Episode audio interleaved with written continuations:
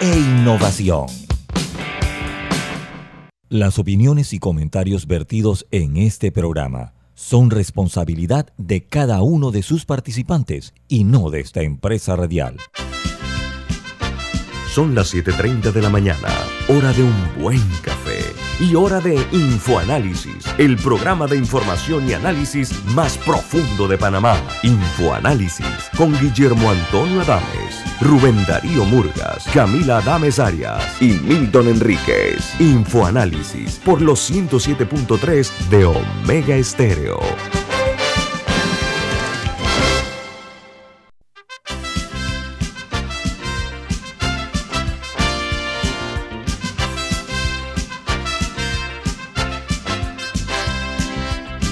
Buen día, bienvenidos. Esto es Info Análisis, un programa para la gente inteligente. Este programa se ve en vivo, en video, a través de Facebook Live.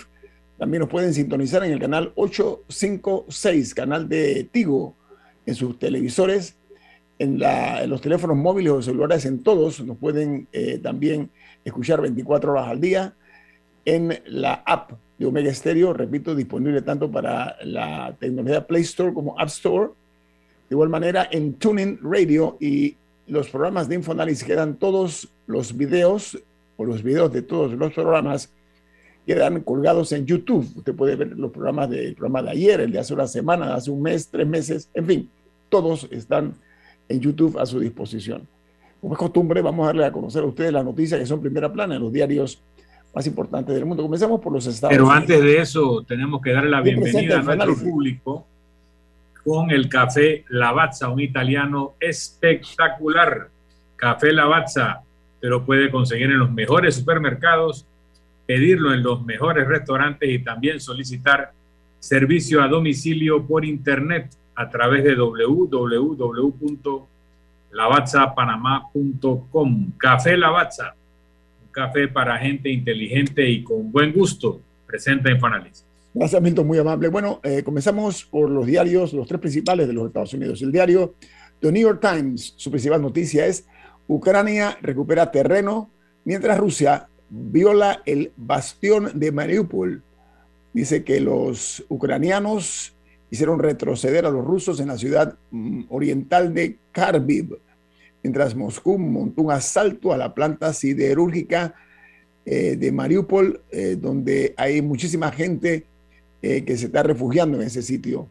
Mientras el Washington Post, su principal noticia hoy es Estados Unidos proporcionó inteligencia y ayuda a Ucrania a hundir un buque de guerra ruso.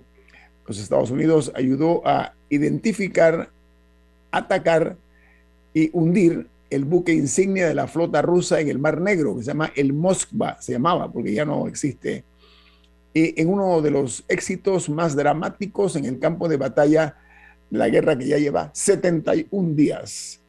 Mientras el diario The Wall Street Journal, que es el diario de los negocios en el mundo, dice, el Dow Jones disminuye 1.063 puntos o 1.063 puntos, perdón, en el peor día desde el año 2020, las acciones de tecnológicas lideran la venta generalizada del mercado.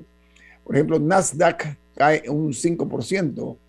Las acciones eh, dieron su mayor cambio de sentido desde los primeros días de la pandemia y acabaron con las grandes ganancias que se registraron el día de ayer. En Perú, la Fiscalía abre una investigación contra un congresista de AP y la, eh, un exministro de Estado, eh, porque los legisladores eh, serán investigados por el presunto tráfico de influencias, mientras el ministro en comento será también llevado y juzgado por el presunto, la presunta comisión de un delito que no prescribe y que está muy bien detallado en este eh, sentido. Anuncian que es por actos de corrupción. Nicaragua, Daniel Ortega, presidente de ese país, amenaza con juzgar a los sacerdotes católicos con su régimen. Dice que la Asamblea Nacional Nicaragüense acusa a la Iglesia de participar en un intento de golpe de Estado. Mientras en Israel, Tel Aviv agradeció las aclaraciones del presidente ruso Vladimir Putin, de acuerdo a oficiales, reportes oficiales, pero el primer ministro israelí eh, dijo también que mientras el Kremlin evitó el manejar la situación donde aceptaba si dio o no un perdón a Israel por el comentario eh, perdón, antisemita que se suscitó por parte del jefe de Estado ruso. Eh, continúa vos. También hay una noticia interesante y es que eh, en Suiza una fábrica de Nespresso eh, reportó a la policía haber encontrado 500 em, kilogramos de cocaína en un, contenedor que se supone que tenía café. O sea, ellos estaban recibiendo café, eh, probablemente creo que procedía de Brasil. Y cuando los trabajadores fueron a abrir para buscar el café, encontraron 500 kilogramos de cocaína pura, ni siquiera que era que estaba mezclada. Eh, bueno, lo reportaron a la policía eh, y encontraron más, más droga en cinco contenedores. El narcotráfico em, no, duerme, no duerme pensando en actividades eh, creativas. Bueno, en este caso no sé si fue un error que les llegara a ellos, pero, pero bueno, ellos lo reportaron. Eh, al mismo tiempo estaban asegurando que, o sea, que ninguna de las drogas se había mezclado con el café, porque ellos en esa fábrica producen eh, café en cápsulas. Pero, pero sí me parecía algo bastante llamativo. Y nada más para que tengan una idea, lo, la droga que encontraron tiene un valor de aproximadamente 53 millones de dólares. Así que a alguien le salió muy caro ese error. Ok, en Argentina, la principal noticia es que continúa creciendo la crisis en el gobierno por las condiciones que quiere imponer la vicepresidenta Cristina Kirchner. Dice que para eh, negociar con el presidente, ella eh, le ha pedido la salida de uno de los principales ministros del presidente, pero este jefe de Estado ha resistido el embate, porque, pero la pelea eh, tiene eh, actualmente paralizado a todos los gobiernos, perdón, a todos los ministros del gobierno. Y en los Estados Unidos, el deslizamiento de las acciones, borrando grandes ganancias, mientras la volatilidad continúa reinando, veo que el Standard Poor's 500 cayó más del 3% como parte de una oscilación que destacó la incertidumbre de Wall Street sobre el impulso de la Reserva Federal para frenar la, inflación en los Estados Unidos.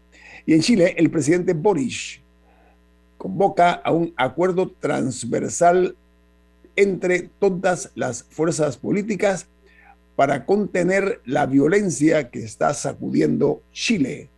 Mientras en México, asesinan al noveno periodista en ese país este año. Eh, la Fiscalía de Sinaloa confirma que el cuerpo de Luis Enrique Ramírez ha sido encontrado envuelto en plástico en un camino eh, de tierra o de terracería en el área de Culiacán. Mientras en Colombia, perdón, en Colombia eh, la inflación internacional en abril fue de, perdón, la, inflación interanual, disculpen, en abril fue de 9.29% en Colombia. Es la más alta en 21 años. Los precios de las canastas básicas eh, siguen creciendo en Colombia. Y bueno, ustedes recuerdan que Elon Musk es noticia porque eh, va a comprar hasta ahora el, nada más y nada menos que Twitter. Bueno, Musk eh, obtiene 7 mil millones de dólares en financiamiento fresco para el acuerdo de Twitter.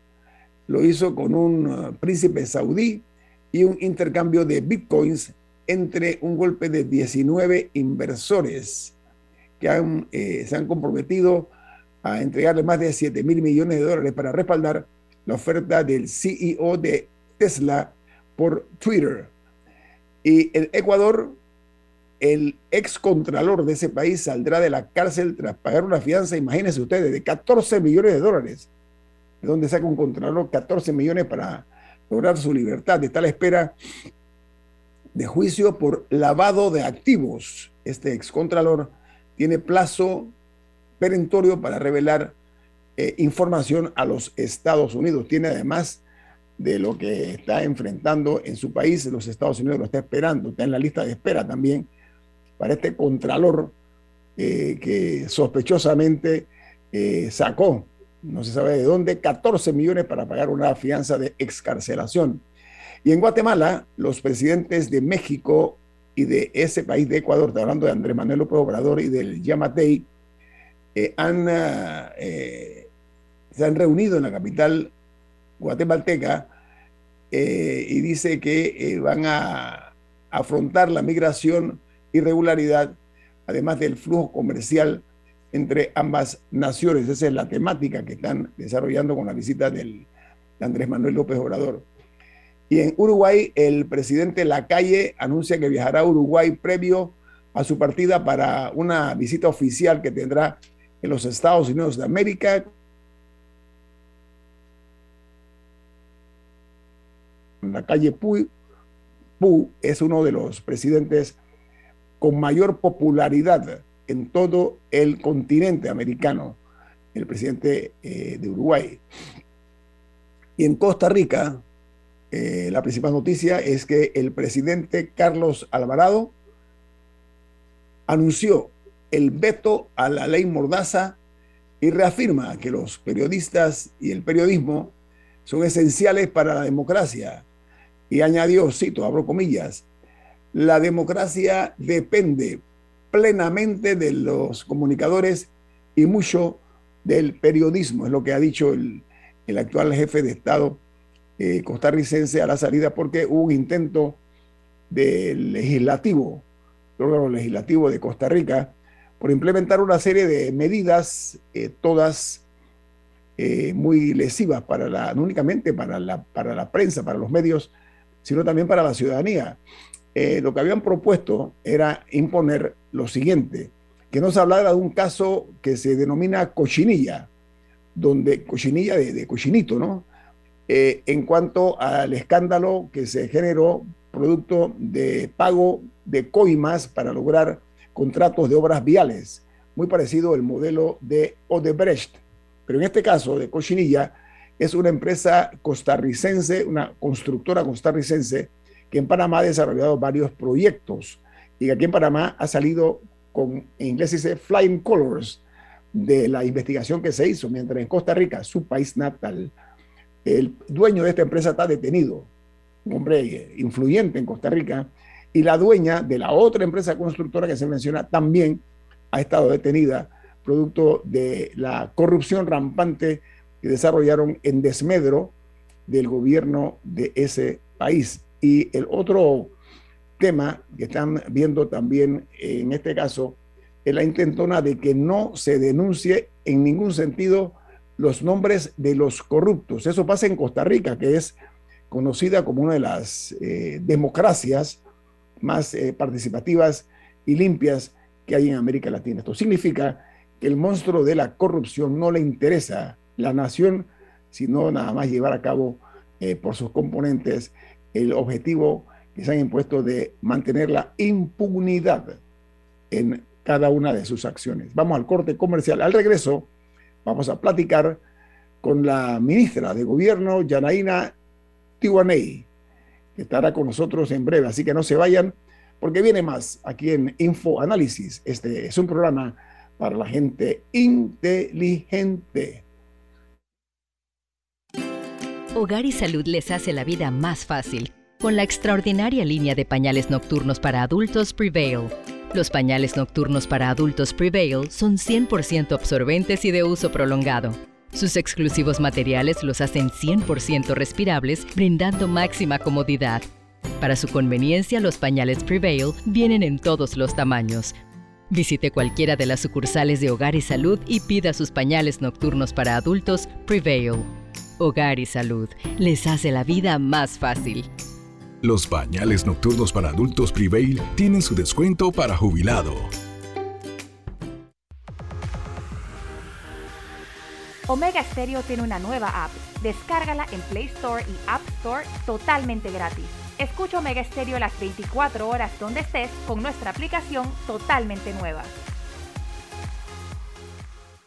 Lograr todas tus metas ahora es más easy. Con Banisi y nuestros préstamos personales. Consolida tus deudas. Nuestras excelentes tasas se adaptan a tu perfil. Ahora tu banco es más easy. Solicítalo ya. www.banisipanamá.com. Banisi, siempre fácil. Amor, ¿me enseñas a hacer una recarga en línea y luego a comprar un paquete? No, no, no, no, no, no, no. ¿Para qué tantos pasos? Y por miclaro.com.pa compras directo el paquete que quieras. Además te da más beneficios. ¿Más beneficios? Sí, por ejemplo, todos los super packs vienen con un día más de ilimitada y con más gigas para compartir. Miclaro.com.pa. Fácil, rápido, seguro.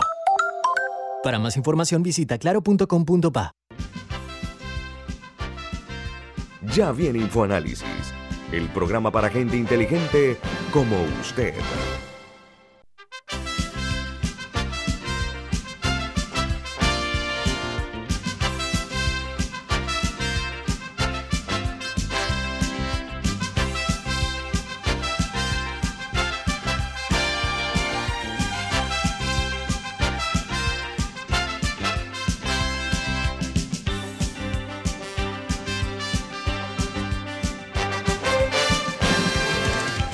Usted tiene un mensaje importante. ¿De qué se trata? Así es. En Banco Aliado te acompañamos en tu crecimiento financiero. Ahorra con tu cuenta Más Plus, mejorando el rendimiento de tus depósitos.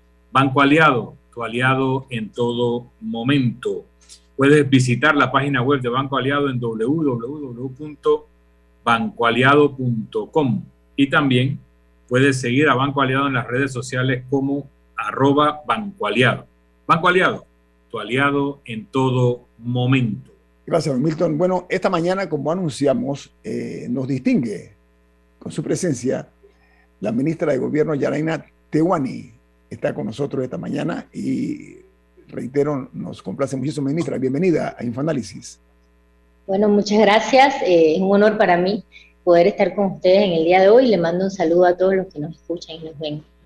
Muchas gracias. Mire, ayer nosotros precisamente en este programa estábamos comentando el número plural de elementos que son introducidos a las cárceles de este país, desde celulares, drogas, diferentes objetos que sospechosamente aparecen cuando se hacen requisas, pero se han sofisticado, como todo en todo el mundo, eh, la criminalidad y la delincuencia. Ahora usan drones Supuestamente se había hecho un arreglo, un acuerdo con eh, la autoridad de aeronáutica civil que tiene usted bajo su nivel de influencia, pero hasta ahora no ha funcionado. Pero por otra parte, eh, se anuncia que se va a realizar una, eh, una licitación para un nuevo complejo penitenciario en la provincia de Colón. Se está hablando de un contrato como de 85.9 millones de dólares para eh, alojar una población alta que hay en Colón, que estamos eh, hablando de aproximadamente unos 2.568 privados de libertad, que son los que están actualmente, pero eh, hay una sobrepoblación para efecto del espacio físico, porque hoy día hay 1.980 hombres en la cárcel de Colón, pero la capacidad es de 1.322 y se va a hacer por separado porque son dos instalaciones, la otra es para las mujeres que en este momento, eh, en el espacio físico que hay, eh, tiene unas 658 eh, internas que están alojadas. Entonces no cumple con los estándares internacionales y parece que la nueva infraestructura, sí, ministra, tenga la amabilidad de hablarnos de las dos cosas. Una, la introducción de armas, drogas, etcétera, incluso con drones a las cárceles y este nuevo pabellón o centro penitenciario que se va a hacer en Colombia. Adelante, ministra. Muchas gracias. Y bueno, sí, si me permite, eh, le voy a hacer un recuento un poco del tema de los drones. Usted mismo lo mencionó. El crimen organizado avanza en la tecnología y obviamente en los centros penitenciarios tenemos eh, también una, pudiésemos decir, una secuela de ello, porque tenemos eh, o sea, tenemos bandas criminales presentes, etcétera, etcétera. El tema de los drones sí ha, funcionado realmente y le puedo explicar por qué. Porque el acuerdo que se hizo con Aeronáutica es un acuerdo que debilita la, la entrada del mismo. El mismo entra, se debilita de inmediato, cae y puede ser incautado. ¿Y cómo yo le puedo mostrar que sí ha funcionado? Bueno, porque eh, las incursiones, las incursiones no las podemos evitar. Lo que sí podemos evitar es no permitir que la misma llegue al objetivo. Entonces, en el, año pasado, en el 2021, tuvimos ciento, un total de 199 drones incautados. Y ya para lo que va de eh, y este, este acuerdo inició, empezó a, estar funcionando completamente ya mediados del año pasado, 199. Ya para este año, el primer trimestre, tenemos 140 incautados. Entonces, realmente, este acuerdo que se hizo con la aeronáutica de bloqueo, más un nuevo acuerdo de bloqueo de señales que estará entrando en la nueva joya muy pronto, lo tenemos en Contraloría para, para, para que pase eh, el refrendo, vamos a poder incautar muchísimos más. Y es el mismo ejemplo que damos con el crimen organizado fuera de la jurisprudencia, de, la jurisdicción, perdón, del, sistema penitenciario. Tenemos a la policía, al, Ministerio de Seguridad, junto con el Ministerio Público, llevando a cabo bastantes operativos. Y todos estos operativos tienen como resultado que los mismos entren al sistema penitenciario. Entonces, la, alta eh, incautación que hemos tenido de droga, por ejemplo, la alta incautación que hemos tenido de armas, es un ejemplo de que el Ministerio de Seguridad, junto con eh, el Ministerio Público y la Inteligencia, están haciendo su trabajo. La alta incautación que nosotros tenemos de drones es un ejemplo de que este acuerdo eh, ha funcionado. Realmente cuando el, el dron está llegando, se debilita completamente y cae lo que hace que la policía perimetral junto con los custodios tengan la capacidad de, incautarlo y, no pueda llegar al objetivo. ¿Cómo lo debilitan, ministra? Nada más para ilustrar, ¿cómo, se debilita este dron para, para saber?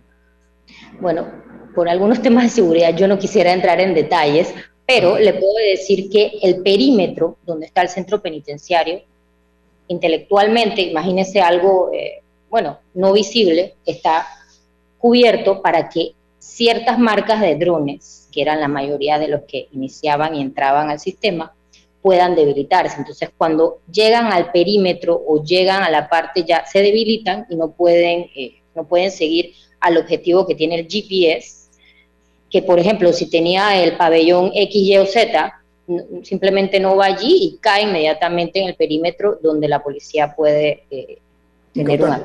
Ministra, eh, hace unos años eh, se dio una masacre en La Joyita.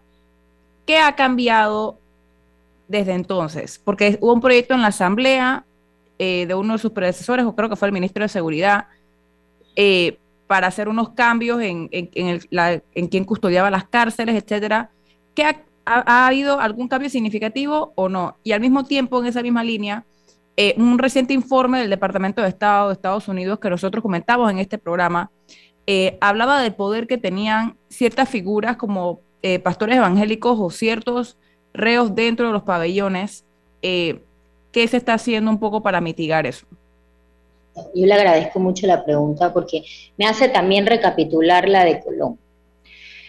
Lo que se empezó fue una introspección. Nosotros entendíamos que después de la masacre teníamos que analizar el sistema, pero no de una manera corta, lo que sucede muchas veces, y aquí tenemos a alguien que ha sido ministro de gobierno, este es un tema que viene de muchísimos años realmente y que no solo, o sea, el sistema penitenciario, el Ministerio de Gobierno es responsable por aquellos privados de libertad que están a cargo del órgano judicial si han sido procesados o a cargo del Ministerio Público si están en un proceso.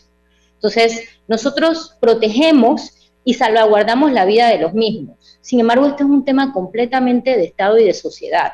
Primero, iniciando por eso. ¿Qué sucede? La introspección que tenemos que hacer es que el sistema penitenciario panameño necesita ser reformado completamente. Se pueden hacer cambios a corto plazo, que es lo que les voy a mencionar, de seguridad. Nosotros tenemos que eh, primero reforzar el perímetro para que no existan o, o, disminuir la incursión de armas, porque ahí murieron personas porque había acceso a armas, primero que todo. Segundo, la infraestructura las debilidades en la infraestructura, en temas de seguridad, tenemos que ir corrigiéndolas de inmediato. Eso son corto plazo. Sin embargo, cuando ya usted habla de la ley, que ya son proyecciones de políticas públicas con relación al sistema penitenciario, la ley anterior, tengo entendido, tal vez no tuvo una completa aceptación porque tenía la intención de traspasar algunas responsabilidades del sistema penitenciario al Ministerio de Seguridad, cuando los estándares internacionales sugieren que la misma debe estar a cargo completamente del Ministerio de Gobierno. Ahora, ¿qué tenemos a la fecha? Ahorita tenemos un matrimonio donde tenemos un papá, que es el Ministerio de Seguridad, y así lo llamo porque realmente es así, y una mamá, que es el Ministerio de Gobierno. El propósito es que exista un solo ente coordinador y responsable del proceso de resocialización del privado de libertad. Dos cosas importantes. ¿Qué se requiere para que un privado de libertad se resocialice? Primero requerimos que el mismo esté clasificado. Teníamos una mora grande al respecto. Entonces, ¿por qué? Porque necesitamos trabajar en conjunto con el órgano judicial para todo esto. Ve que es un sistema, es un sistema que realmente requiere de la participación de todos. Además de que esté clasificado, necesitan espacios para poder resocializarse. Nuestros centros penitenciarios no tienen espacios para eso. Colón, y ya ahí me da la oportunidad de hablar del tema de Colón los privados de libertad en Colón, realmente Colón no es un centro penitenciario, es una adaptación de lo que era un depósito en los tiempos de la, presencia norteamericana en Panamá. Entonces, nosotros eh, tenemos que empezar a primero tener centros penitenciarios adecuados que puedan y permitan que cumplamos con la función de proteger la vida del privado de libertad, pero también resocializarlo, porque si sale, y nosotros vemos entonces el nivel de reincidencia que tenemos en Panamá. Es muy alto. Además de que Panamá está entre los 20 países con mayor cantidad de privados de libertad por 100.000 habitantes del mundo. Claro, eso no es, eso está conectado con nuestra posición geográfica, con el crimen organizado, con el sistema logístico que permite que, que el crimen organizado se articule, porque también la mayoría de los, de los delitos son ligados con delitos a droga no necesariamente el consumo, sino algún tipo de link, algún tipo de, toque del organizado, exacto, de enlace con el crimen organizado. Entonces allí tenemos una, una realidad compleja que no es tan simple como construir un centro penitenciario, como reforzar unas torres de vigilancia. Eso lo tenemos que hacer y lo tenemos que asumir de inmediato y lo estamos haciendo. Primero, uno, hemos reforzado las entradas. Vamos a, eh, hemos lanzado una licitación de escáneres. Para, además de que esto permite, y, y, hago la salvedad, los derechos humanos de los familiares que van a visitar un privado de libertad, que por muchos años han tenido que pasar por una requisa que a veces se sabe, ¿no? Es, vergonzosa, vergonzosa. Sí, entonces nosotros tenemos la tecnología, estamos viviendo en tiempos donde un escáner te puede identificar mucho mejor cualquier incursión. Las incursiones de armas y drogas ya no, la mayoría no vienen por familiares, vienen por drones. Bueno, bloqueo de drones, bloqueo de, de señales, y así, reforzamos el perímetro. Primero, capacitamos. Esto es muy importante, porque ¿cómo entraron esas armas? Hay que capacitar al personal. Necesitamos más custodios. Estamos graduando ahorita, en diciembre y en julio, también que tendremos un grupo de custodios también que van a ser entrenados. Y finalmente, que era lo que iba a llegar. Nosotros hemos iniciado un plan piloto. ¿Por qué un plan piloto? Porque en nuestro país, por muchos años, se nos ha hecho muy difícil separar a los privados de libertad por la por la peligrosidad. Los tenemos mezclados por crimen organizado, banda, etc. En provincias centrales, donde tenemos la mayor cantidad de hacinamiento del país realmente, hemos iniciado un plan piloto para construir un centro penitenciario. Primero, que divida a los privados de libertad por la clasificación de los mismos. Peligrosidad baja, mediana y alta. Y segundo, donde sea solamente el Ministerio de Gobierno, con su grupo de custodios, el que tenga el completo control del centro. Ministra, tengo un corte comercial. Claro que sí. Aprovecho para reconocer que hay una percepción errática en cuanto a la importancia del Ministerio de Gobierno. Es mucho más de lo que se cree y estamos hablando y vamos a hablar acerca de otras responsabilidades que están bajo eh, su, su espacio en el gabinete, ministra. ¿Ok? Así que viene más aquí en Info Análisis. Este es un programa para la gente inteligente.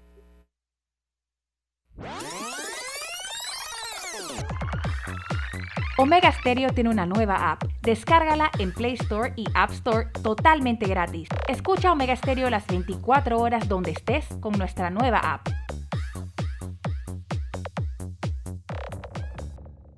Amor, ¿me enseñas a hacer una recarga en línea y luego comprar un paquete? No, no, no, no, no, no, no. ¿Para qué tantos pasos? Y por miclaro.com.pa compras directo el paquete que quieras. Además te da más beneficios. ¿Más beneficios? Sí, por ejemplo, todos los super packs vienen con un día más de ilimitada y con más gigas para compartir. Miclaro.com.pa. Fácil, rápido, seguro. Para más información visita claro.com.pa. La gente inteligente escucha InfoAnálisis. Los anunciantes inteligentes se anuncian en InfoAnálisis. Usted es inteligente. Llame al 269-2488 y todos lo sabrán. Infoanálisis, de lunes a viernes de 7 y 30, 8 y 30 de la mañana, en donde se anuncian los que saben. Mereces un banco que construya una relación de confianza contigo. Para ti llegó la banca de consumo premium de Metrobank, creada especialmente para asesorarte y brindarte experiencias exclusivas. Banca de consumo premium de Metrobank, una banca que te prefiere a ti. Nueva sucursal calle 50 y calle 75 Este. Contáctanos al 204-9094. Ya viene InfoAnálisis, el programa para gente inteligente como usted.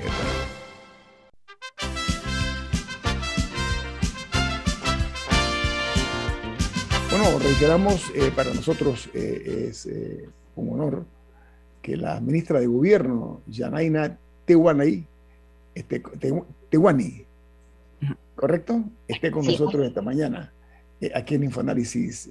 ¿Usted quiere concluir o le paso entonces a Milton, ministra, lo que estaba explicando? Si me permite, como le dije, finalmente concluir de, de que realmente es un tema que se tiene que abordar no solo con pequeñas estrategias tácticas, perdón, con pequeñas acciones tácticas, sino también teniendo una estrategia y una visión. Yo siento que al final lo que mencionó la, Camila, lo importante es que se tracen leyes que tengan la finalidad de establecer políticas públicas que puedan y permitan hacer una transformación a largo plazo. Milton. Sí, muy bien, buenos días, señora ministra. El Ministerio de Gobierno es el ministerio más antiguo de la República. De hecho, en 1904 había tres ministerios. El Ministerio de Gobierno, que manejaba todo lo interior, el Ministerio de Relaciones Exteriores y el Ministerio de Educación. Prácticamente todos los ministerios que han surgido después han surgido como eclosiones del Ministerio de Gobierno o de instituciones que salieron del ámbito del Ministerio de Gobierno y concentrarnos solo en el aspecto penitenciario, pues es eh, realmente reducir al ministerio a una de sus partes. Usted tiene la responsabilidad de los asuntos indígenas porque está el viceministerio de Asuntos Indígenas dentro del Ministerio de Gobierno. Aunque ya no se llama Gobierno y Justicia, tiene las responsabilidades del enlace con el Poder Judicial en todas sus partes tiene eh, como presidenta de la Autoridad Aeronáutica Civil y como presidenta de la Autoridad de Tránsito y Transporte Terrestre eh, el área de supervisión de este tipo de actividades, los correos y telégrafos que realmente tienen un potencial enorme y por muchos años se les ha intratado. Y también todos los aspectos de las gobernaciones, de mantener la paz social, de la tutela de los derechos fundamentales de la Constitución. Si nos pudiera hablar un poco más de, lo que usted está haciendo más allá del tema penitenciario, se lo agradecería. Se lo agradezco yo también, porque como lo he comentado eh, anteriormente, nuestros roles van mucho más allá.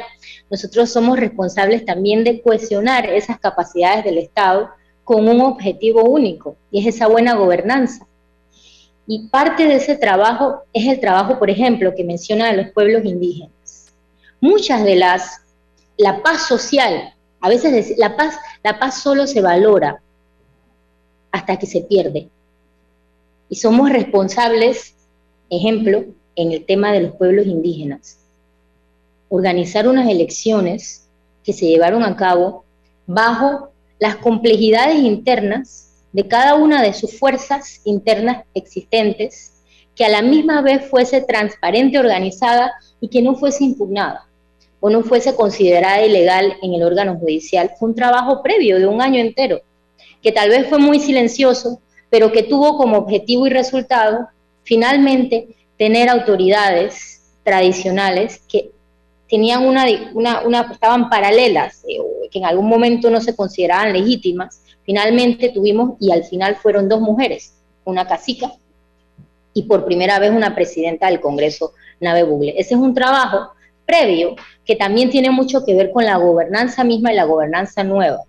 Lo mismo hicimos en la, comarca en Verahuonán, que tampoco, eh, también sus autoridades habían pasado del término y que estaban teniendo algún conflicto interno y que estaba afectando también la paz social del país. Así de igual forma, tenemos mucho que ver con la protección civil. Eso es altamente importante en un país que no tiene un ejército y que necesita tener una población organizada en momentos como el que tenemos ahorita, de crisis que tuvimos del COVID, donde, por ejemplo, SINAPROC y bomberos jugaron un rol tan importante al momento de llevar a cabo los procesos de trazabilidad, el proceso de Panamá Solidario. Yo recuerdo, y esto lo digo con mucho orgullo, cuando inició el proceso de Panamá Solidario, la confección de las bolsas, solo estaba SINAPROC al principio haciéndolo. Entonces, eso es parte de esa labor de hacer nacionalidad, de crear, como usted lo dijo, también de respetar los derechos y garantías de nuestra Constitución. Creo que tenemos una pregunta también. No, era eh, de otro tema. Eh, el Ministerio de Gobierno eh, está encargado también como, bueno, preside la Comisión Nacional de Límites Político-Administrativos, que es quien debe dar el visto bueno para los proyectos de ley en la Asamblea que crean nuevos distritos o nuevos corregimientos hemos visto una explosión de corregimientos, ya hay 20 aprobados y sancionados por el presidente y hay por lo menos 16 o 17, no recuerdo, que actualmente también están esperando, faltando todavía varios años eh, de esta asamblea que podrían sumar. ¿Bajo qué criterio se aprueban corregimientos con 88 electores o 120 electores? O sea, ¿qué, qué, lo justifica? ¿Por qué, la, ¿Por qué la comisión dio su visto bueno para, para algunos de ellos? Gracias. Bueno, realmente esa comisión lo que hace es hacer un check de los elementos que dice la legislación, que son los que forman parte de la... Más que un visto bueno, es como un, un refrendo de que el corregimiento, si no cumple con la cantidad de habitantes que debe tener lo general de la ley, sería lo específico, que tendría que ver mucho con eh, el desarrollo económico y social que tenga el posible corregimiento y también el distanciamiento, la capacidad de interconexión. Entonces, en base a esos criterios se toman esas decisiones. Habría que analizar caso por caso, porque en, política, este es un tema de, de gobierno político interno, es muy difícil ser categórico acerca de las cosas. Entonces, tendríamos que analizar caso por caso. Y también eso es un documento público. Nosotros podemos analizar lo que ha dicho la comisión que está conformada por varios, de hecho, eh, acerca de, eh, si un, un, pedazo de territorio puede o no ser corregimiento. Además de que eso pasa por varias cosas. También eso inicia con un, inicia en la asamblea, tiene un, un stamp, un refrendo nuestro, digamos, y también eh, pasaría también por, por la decisión final de, de un presidente que, que firme o no, junto con el Ministerio de Gobierno. Ministra, eh, el cambio climático es una realidad ineludible en el planeta. El planeta está enojado con nosotros porque estamos abusando. Hemos maltratado la única casa que tenemos. Dentro de ese contexto, eh, vemos que en otras naciones muy cercanas a nosotros y lejanas también, hay desde inundaciones severas, eh, sismos, cada vez el planeta está resquebrajándose más en materia de movimientos telúricos, huracanes violentos, eh, entre otras cosas. Tengo entendido que hay una, una, ley de, de, protección civil que tiene que ver obviamente con el SINAPRO, que está en, marcha. ¿Cómo, ¿Cómo, está ese tema, eh, ministra, de cara a enfrentar las eventualidades que nos va a generar ese cambio climático en Panamá? Sí, realmente eh, nuevamente su pregunta es muy oportuna porque nosotros, el mundo entero, y vamos del mundo a, Panamá, se ha dado cuenta de que la infraestructura que teníamos probablemente no es la más acorde con los cambios que estamos sufriendo a la fecha. Y, y, vamos al tema de la pandemia. ¿Por qué la pandemia nos cogió de sorpresa? ¿Por qué nos afectó tanto? Porque no estamos preparados para la pandemia. El tema de protección civil en los tiempos actuales y siguiendo los lineamientos del marco de Sendai se expande mucho más, porque realmente a la fecha nosotros no solo tenemos desastres de naturaleza, también tenemos cyberattacks.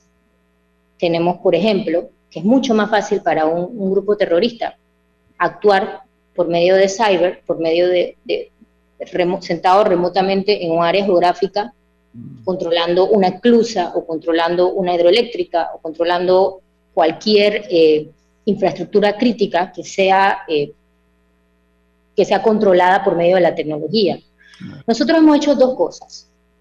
Primero, fortalecer al equipo de SINAPRO con capacidad académica, la malla curricular y también con la nueva ley de, de SINAPRO que se ha creado para que la misma cree y respete el rango de aquellos que han sido entrenados, que han trabajado, que han estado y que por, muchos años han participado de, cursos, que tienen bastantes años en el escalafón y que pudiesen tener un rango y que se les respete y que no esté a la deriva o, a, la voluntad de un gobierno de turno, porque el tema de protección civil no debería ser politizado.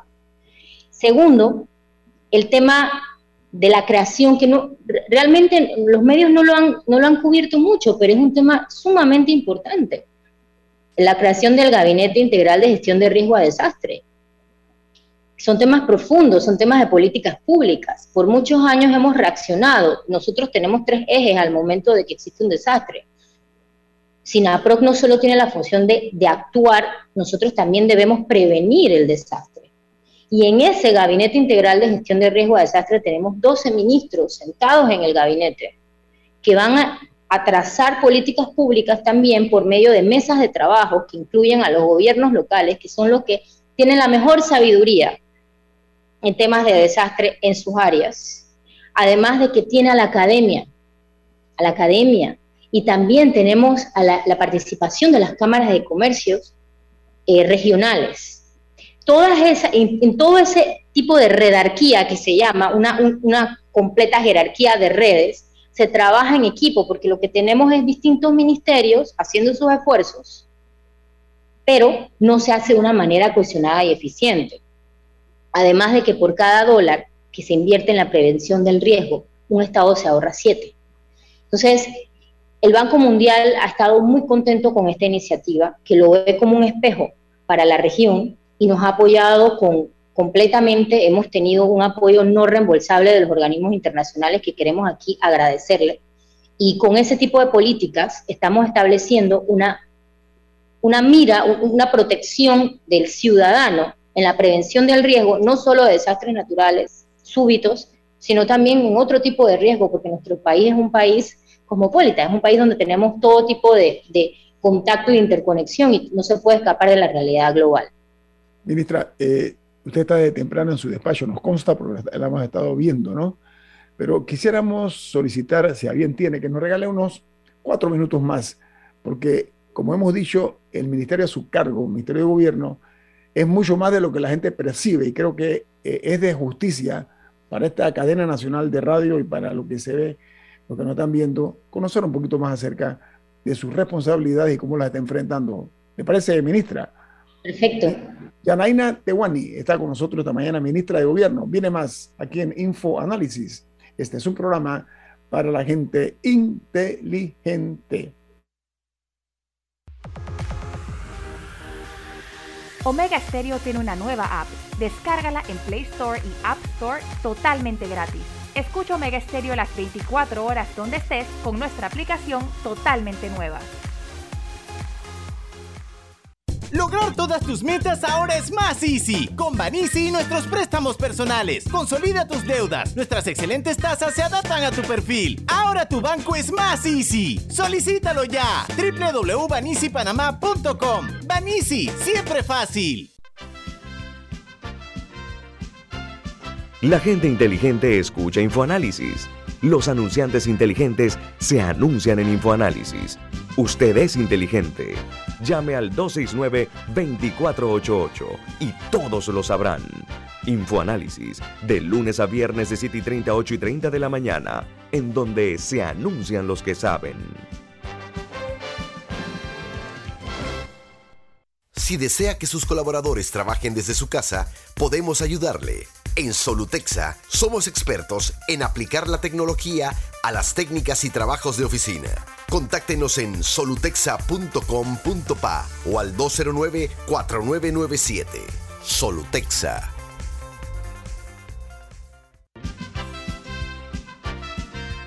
Ya viene InfoAnálisis, el programa para gente inteligente como usted.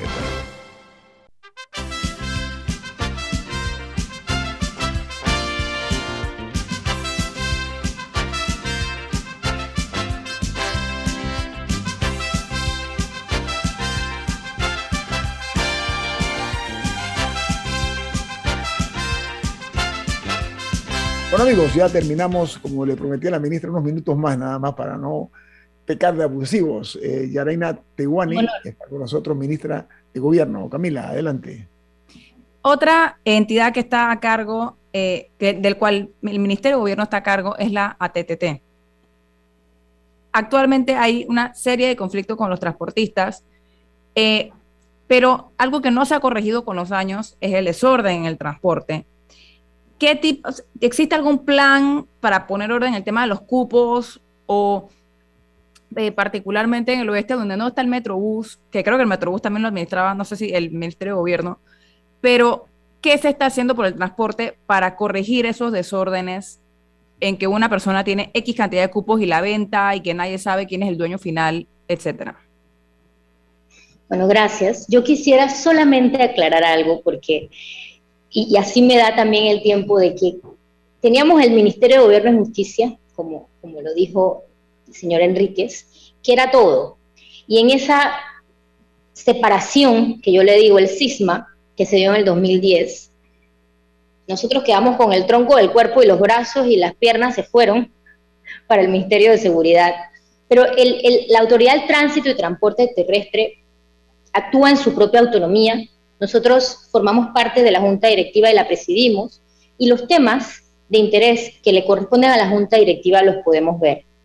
En ese sentido, y, allí aterrizo en su pregunta, nosotros formamos parte y hemos de hecho convocado, y es lo que he explicado en otras ocasiones y el presidente también, de una mesa eh, de trabajo. Y muchas veces las mesas de trabajo no son bien vistas, pero realmente nosotros hemos logrado dos objetivos concretos. Primero, hemos sentado a la mesa dos eh, grupos que no se sentaban a la mesa antes, Canatra y Cotradín. Cotradín es del interior y Canatra era, es el, lo que se ha conocido siempre a nivel nacional como el, el, grupo ente que coordinaba los temas de los transportistas. Por medio de ellos y de sus dirigentes hemos estado sentándonos en la mesa, pero también esta vez hemos incluido al usuario. Esto es muy importante porque muchas veces en estos diálogos se pierde la perspectiva de que realmente el objetivo final del Estado es satisfacer la necesidad del usuario.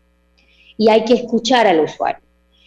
En esa mesa, uno de los temas no solo es el aumento de, de la gasolina o del petróleo, sino también el tema de los cupos y el desorden que en algún momento se había llevado a cabo, se ha dado con relación a los cupos. Nosotros estamos haciendo un análisis y un tipo de verificación de aquellos que han quedado pendientes, de si corresponden o no corresponden. Y esto también ha sido un motivo de tal vez disgusto por algunos de los miembros de, de, de la fuerza rodante, como le dicen los transportistas, pero han entendido que es importante organizar la casa primeramente El tema de Metrobús no está debajo del Ministerio de Gobierno, sin embargo nosotros sí eh, tenemos una completa coordinación con ellos. Y como le digo, en la mesa de trabajo que hemos establecido, que el presidente fue quien la, la inició, el tema de los cupos es parte de ello, al igual que el tema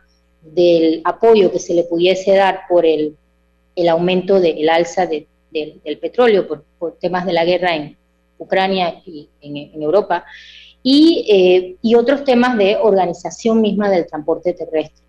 Eh, nosotros siempre servimos como una mesa, más que todo, mediadora. El Ministerio de Gobierno ha jugado ese rol por muchos años, por, por las funciones que nos tocan por la relación tan horizontal que tenemos con diversos grupos eh, de las fuerzas vivas de este país y, sí hemos instado al tránsito eh, que además de resolver estos temas, inicie un proceso de transformación y modernización.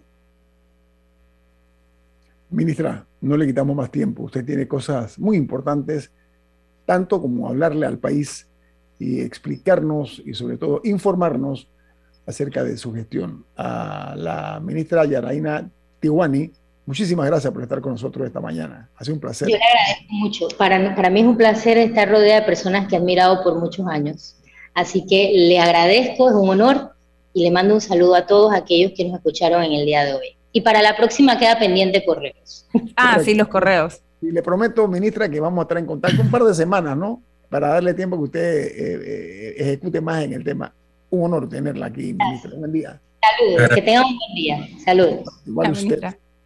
Milton y Camila, eh, estaba observando que hay una noticia donde la autoridad de turismo está invitando eh, para licitar cinco autobuses eléctricos que van a funcionar en el casco antiguo me parece una buena medida así de primera mano, ¿no? Porque eso lo que abriría la oportunidad de una apertura en cuanto a convertirlo en un área peatonal, 100% el, eh, el área del, del, casco antiguo.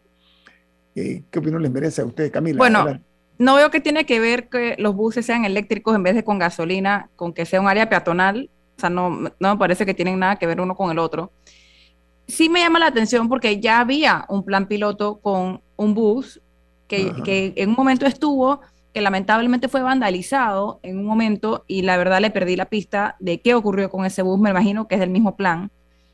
Em, pero, pero sí, no, no entiendo que tiene que ver una cosa con la otra porque podemos tener 100 buses eléctricos y, igual habría tranque en el contamina, casco. Contamina menos, contamina menos entre otras Bueno, sí, o sea, el, los autos eléctricos lidian con el tema de la contaminación, son una alternativa que permite no usar combustible, pero ocupan el mismo espacio y el mismo tranque que un auto a gasolina o a gas o lo que sea. Entonces, son, dos temas separados. Pero van a ser cinco buses nada más. Tengo entendido que es lo único que va a transitar en el casco antiguo y espero que así sea. Va a ser bueno, eso es otra cosa. Entonces, el bus está ligado a un plan de, de, peatonalización. Bueno, es lo que dije. Por eso dije, ¿no? Eh, se presta exactamente para eso. Oye, una noticia que no podemos nosotros soslayar es que en el Hospital del Niño se ha detectado el primer caso de hepatitis aguda eh, eso se detectó en conjunto con el Instituto Conmemorativo Gorgas, que fue el que eh, realizó lo que se llama un eh, genotificación,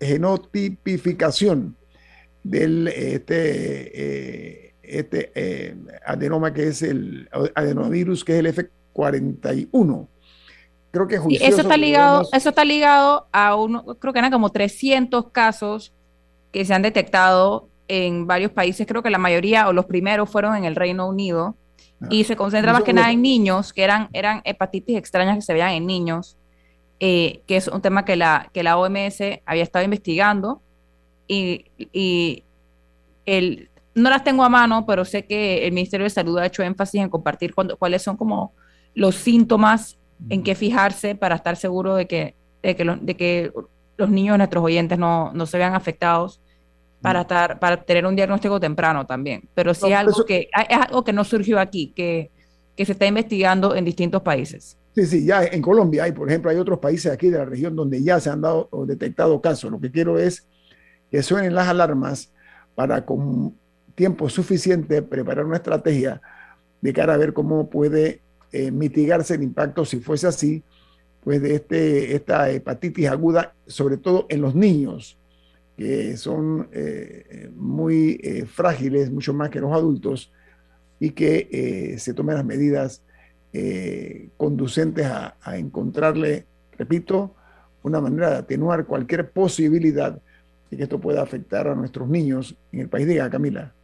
No, eso me recuerda también, eh, otra advertencia que ha dado el Ministerio de Salud era de el sarampión, que había habido una muy baja vacunación de, contra el sarampión, que es entendible porque mucha gente no, no, quería ir a los hospitales o a centros de salud, eh, pero eh, esa es una enfermedad que se tenía controlada y que es importante que, que se ponga la vacuna contra el sarampión porque ya ha habido brotes en otros países. No sé si en Panamá había algún brote, tendría que revisar, pero sí es una advertencia que se estaba haciendo de que no se estaban llegando a las metas de cobertura eh, contra el sarampión. Y esa sí es una enfermedad que puede ser muy peligrosa para los niños.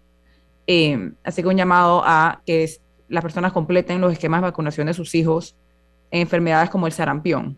Y, yo también quiero aprovechar la ocasión para eh, llamar la atención sobre el hecho de que se está ampliando la vacunación de la cuarta dosis eh, para los interesados, eh, que es importante hacerlo porque eh, la COVID todavía no está del todo controlada.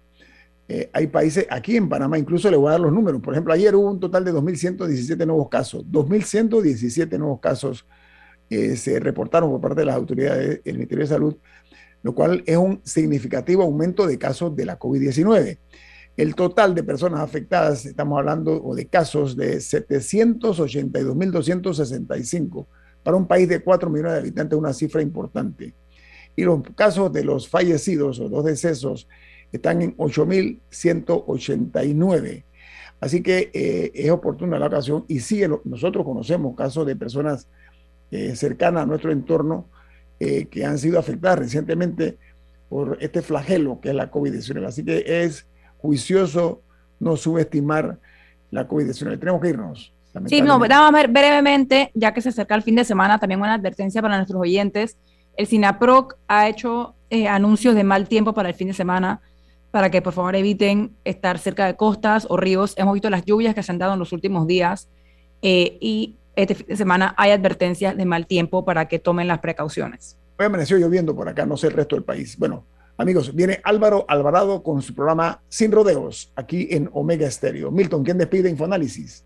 Nos vamos, pero lo hacemos disfrutando una deliciosa taza del café Lavazza, café italiano espectacular. Café Lavazza, un café para gente inteligente y con buen gusto. Despide Infoanálisis. Ha finalizado el Infoanálisis de hoy. Continúe con la mejor franja informativa matutina aquí en Omega Estéreo 107.3, Cadena Nacional.